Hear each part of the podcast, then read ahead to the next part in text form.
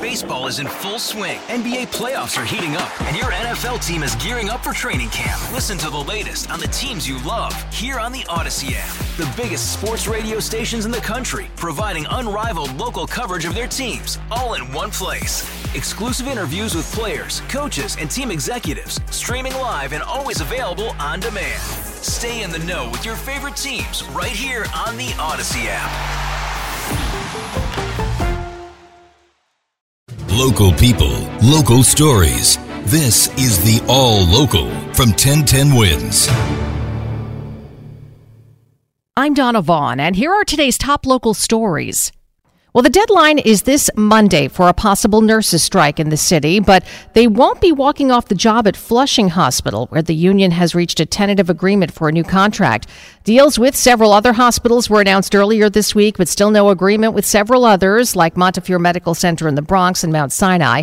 New York State Nurses Association President Nancy Hagans accuses some larger hospitals of having misplaced priorities. It's time these huge New York City hospitals that pay their executives seven figure a year to put patients over profit.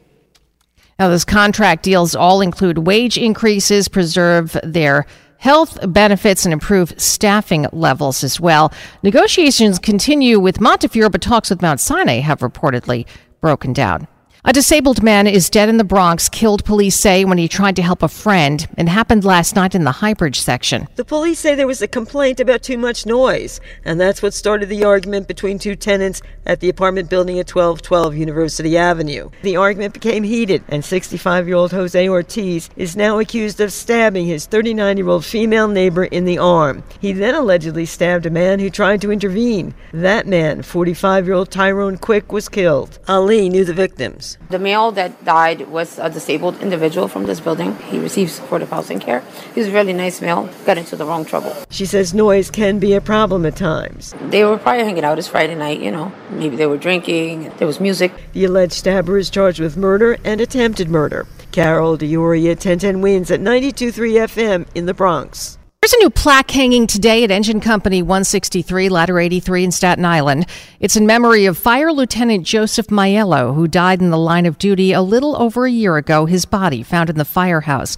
Fire Commissioner Laura Kavanagh spoke at this morning's plaque dedication. It's hard to believe this firehouse and our department have experienced one year without Joe. But it's important to note on these difficult occasions, when we show up for each other, we see an outpouring of love and support for our families. Maiello's loved ones and colleagues were there for the ceremony as well, and his widow Irene expressed thanks for the FDNY family. I have often been told I'm a strong person this past year. I wish I felt half as strong as I appear. If not for the continued support system during this time, I don't know if I would have made it this far. Maiello survived the collapse of the North Tower on 9 11 only about two years after he joined the department.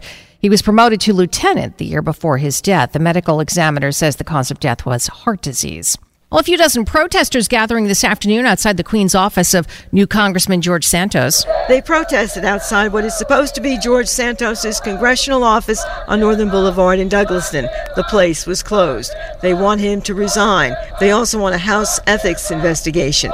Assemblyman Ed Braunstein called Santos toxic for the falsehoods he's made, and he said if those lies weren't bad enough, Santos flashed a white supremacy gesture on the House floor this past week clear, it's clear that he is thumbing his nose at us.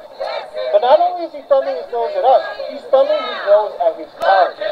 When someone makes a gesture like that on the House floor, it tarnishes the reputation of the House of the Representatives as an institution. Carol D'Auria, 1010 wins at 92.3 FM in Queens. Police now looking for two suspects involved in a stabbing in Times Square overnight.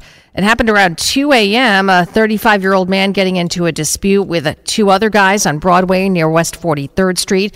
Things got heated, and one of the men stabbed the victim in the back. Both suspects ran off. The victim rushed to Bellevue.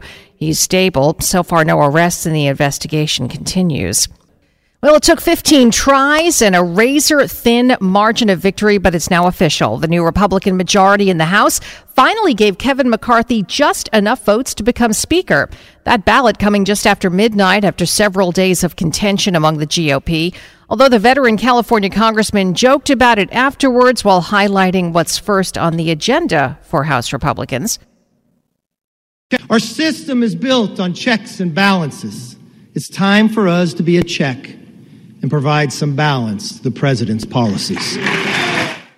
Now, while this may look like the hard part is over for McCarthy, it may be just the opposite. The only reason he won on that 15th round of voting is because of all the concessions he made to his party's right wing, six of whom still didn't vote for him, as correspondent Scott MacFarlane explains. He figured out what to do with that group, that small group of members of his conference who said they would never, ever vote for Kevin McCarthy. They didn't but they voted present, which changed the math and really cleared the way for McCarthy to get by with a smaller number. They got themselves out of the way. Now, without those six votes of present, McCarthy would have needed 218 votes to score a majority. In the end, he only had 216, but that was enough. Now, while McCarthy takes over as House Speaker, New York Congressman Hakeem Jeffries takes over as House Minority Leader. He pledged that Democrats will team with Republicans to govern, but not give up their principles. And he named some of them quality of life issues over QAnon, reason over racism, substance over slander, triumph over tyranny. Jeffries making history as the first black House minority leader. Thanks for listening to the All Local from 1010 Wins. And for the latest news, traffic, and weather, tune to 1010 Wins, visit 1010wins.com, or download the Odyssey app to take us wherever you go. Is in full swing. NBA playoffs are heating up, and your NFL team is gearing up for training camp. Listen to the latest on the teams you love here on the Odyssey app. The biggest sports radio stations in the country, providing unrivaled local coverage of their teams, all in one place. Exclusive interviews with players, coaches, and team executives, streaming live and always available on demand. Stay in the know with your favorite teams right here on the Odyssey app.